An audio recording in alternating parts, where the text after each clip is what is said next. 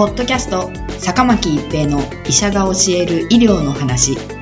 この番組は大学病院の内科医であり医学博士である坂巻が疾患や予防医療といった医療に関してお話しする番組です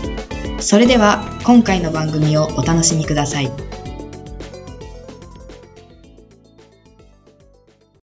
皆さんこんにちは、坂巻一平です。ポッドキャスト、坂巻一平の医者が教える医療の話。今回は若年性特圧性関節炎です。若年性特圧性関節炎は16歳未満の子供に起こり、原因がわからず、関節炎の症状が6週間以上続く病気です。子供のリウマチ性疾患の中で最も多く見られる病気であり、以前は若年性関節リウマチと呼ばれていました。症状として関節に炎症が起き、関節が傷んだり、腫れたり、熱を持ったり、赤くなったりして、関節を動かしにくくなります。関節炎は指にあるような小さな関節から、手首や膝のような大きな関節にまで起こります。若年性特圧性関節炎の種類によっては、関節炎に加え、発熱を繰り返したり、皮疹が出たりすることもあります。若年性特圧性関節炎は厳密には7種類に分類されますが、そのうち4種類で90%以上を占めるため、通常は4種類に分類します。全身型、小関節型、リウマトイド因子陰性多関節型、リウマチ因子陽性多関節型の4種類です。全身型は1から5歳の幼児に多く発症し、男女差はありません。小関節型は1から5歳の幼児に多く発症し、男児より女児が3から4倍多くいます。リウマトイド因子陰性多関節型はどの年齢でも発症しますが、2歳頃と7歳頃に2つのピークがあり、女児が2倍多くいます。リウマトイド因子陽性多関節型は8から14歳の学童期に多く発症し、女児が5から6倍多くいます。全身型は日本人の若年性特圧性関節炎の約40%を占める最も多い病形です。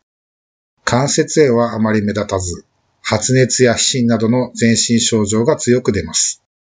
全身型での発熱は38度以上で、多くは39から40度と高いものです。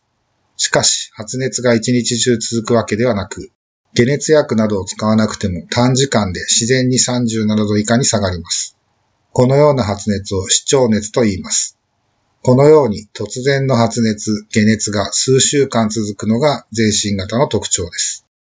また、全身型若年性特圧性関節炎の患者さんの多くで、発熱時に特徴的なサーモンピンク色の皮疹、リウマトイド疹が出ます。この皮疹は痒くなく、熱が下がると消えてしまう一過性のものです。全身性若年性特圧性関節炎は、16歳未満の子供に1箇所以上の関節炎と2週間以上続く発熱があり、1、皮膚の発疹、2、全身のリンパ節の腫れ、3、肝臓や膵臓の腫れ、4、小膜炎のうち1つ以上を伴うことを確認し、感染症、白血病、その他リウマチ抗原病などではないことを確認して診断します。関節型若年性特圧性関節炎、小関節型及び多関節型は、16歳未満で発症してから6ヶ月以内に複数の関節炎が見られることを確認し、全身型若年性特圧性関節炎、感染症、白血病、その他のリウマチ抗原病などではないことを確認して診断します。関節炎が4箇所以下なら小関節型、5箇所以上なら多関節型と診断します。小関節型若年性特圧性関節炎は発症してから6ヶ月以内に膝や足などの大きな関節で関節炎が起きる病気です。ブドウ膜炎という目の病気を合併することもあり、無視、非分症、周明感などの症状が現れます。広角抗体が陽性の場合は、ブドウ膜炎の合併率が上がると言われています。多関節型若年性特圧性関節炎は、発症してから6ヶ月以内に5箇所以上の関節で関節炎が起こる病形です。関節炎は指などの小さい関節から膝や足などの大きな関節で見られ、左右で同じ場所に起こることもあります。細かくはリウマトイド因子陽性と陰性で区別されます。この他にも頻度の少ない病形として、感染性関節炎型、付着部関連関節炎型、分類不能型があります。治療では関節の痛みや腫れに対しては、非ステロイド抗炎症薬、エヌセイドを使用します。全身型ではステロイドが治療の中心です。病気の勢いが強い時期には大量のステロイドが必要ですが、治療で一旦病性が収まれば、その後は時間をかけてステロイドの投与量を減らし、大部分はステロイドをやめることができます。一方、ステロイドで病性が落ち着かない例、ステロイドがある程度まで減ると、その度に病気が再燃するような例、ステロイドの副作用のため増量継続が難しい例、関節炎が長引く例では、トシリツマブ、抗 IL6 受容体抗体製剤や、カナキニブ、抗 IL1β 抗体製剤という生物学的製剤を使います。関節型では抗リウマチ薬であるメトトレキサート MTX が治療の中心です。MTX を使用しても関節炎が落ち着かず、関節破壊が進行する可能性がある例や、MTX の副作用で継続が難しい例では、トシリツマブ、エタネルセプト、TNF-α 受容体製剤、アダリムバブ、抗 TNF-α 抗体製剤、アバタセプト、T 細胞選択的強刺激調整剤などの生物学的製剤を使います。全身型の経過としては、全身の炎症が強くなり、サイトカインが著しく多く作られるようになると、マクロファージ活性化症候群、 Macrophage Activation Syndrome、MAS と呼ばれる合併症を起こすことがあります。これは二次性の血球貪食症候群の一つで、急速に進行して重症化するため注意が必要です。全身型では約20%の患者さんが寛解せず、再燃再発を認め、成人期まで持ち越すことになります。このような患者さんでは、ステロイドの副作用や関節の機能障害が深刻な問題となります。しかし、このような患者さんに対して生物学的製剤が使われるようになり、少量のステロイドで寛解状態を維持できたり、あるいはステロイドを中止できたりする患者さんが増えました。また、関節炎が続いている患者さんでは、関節破壊の進行も阻止できるようになりました。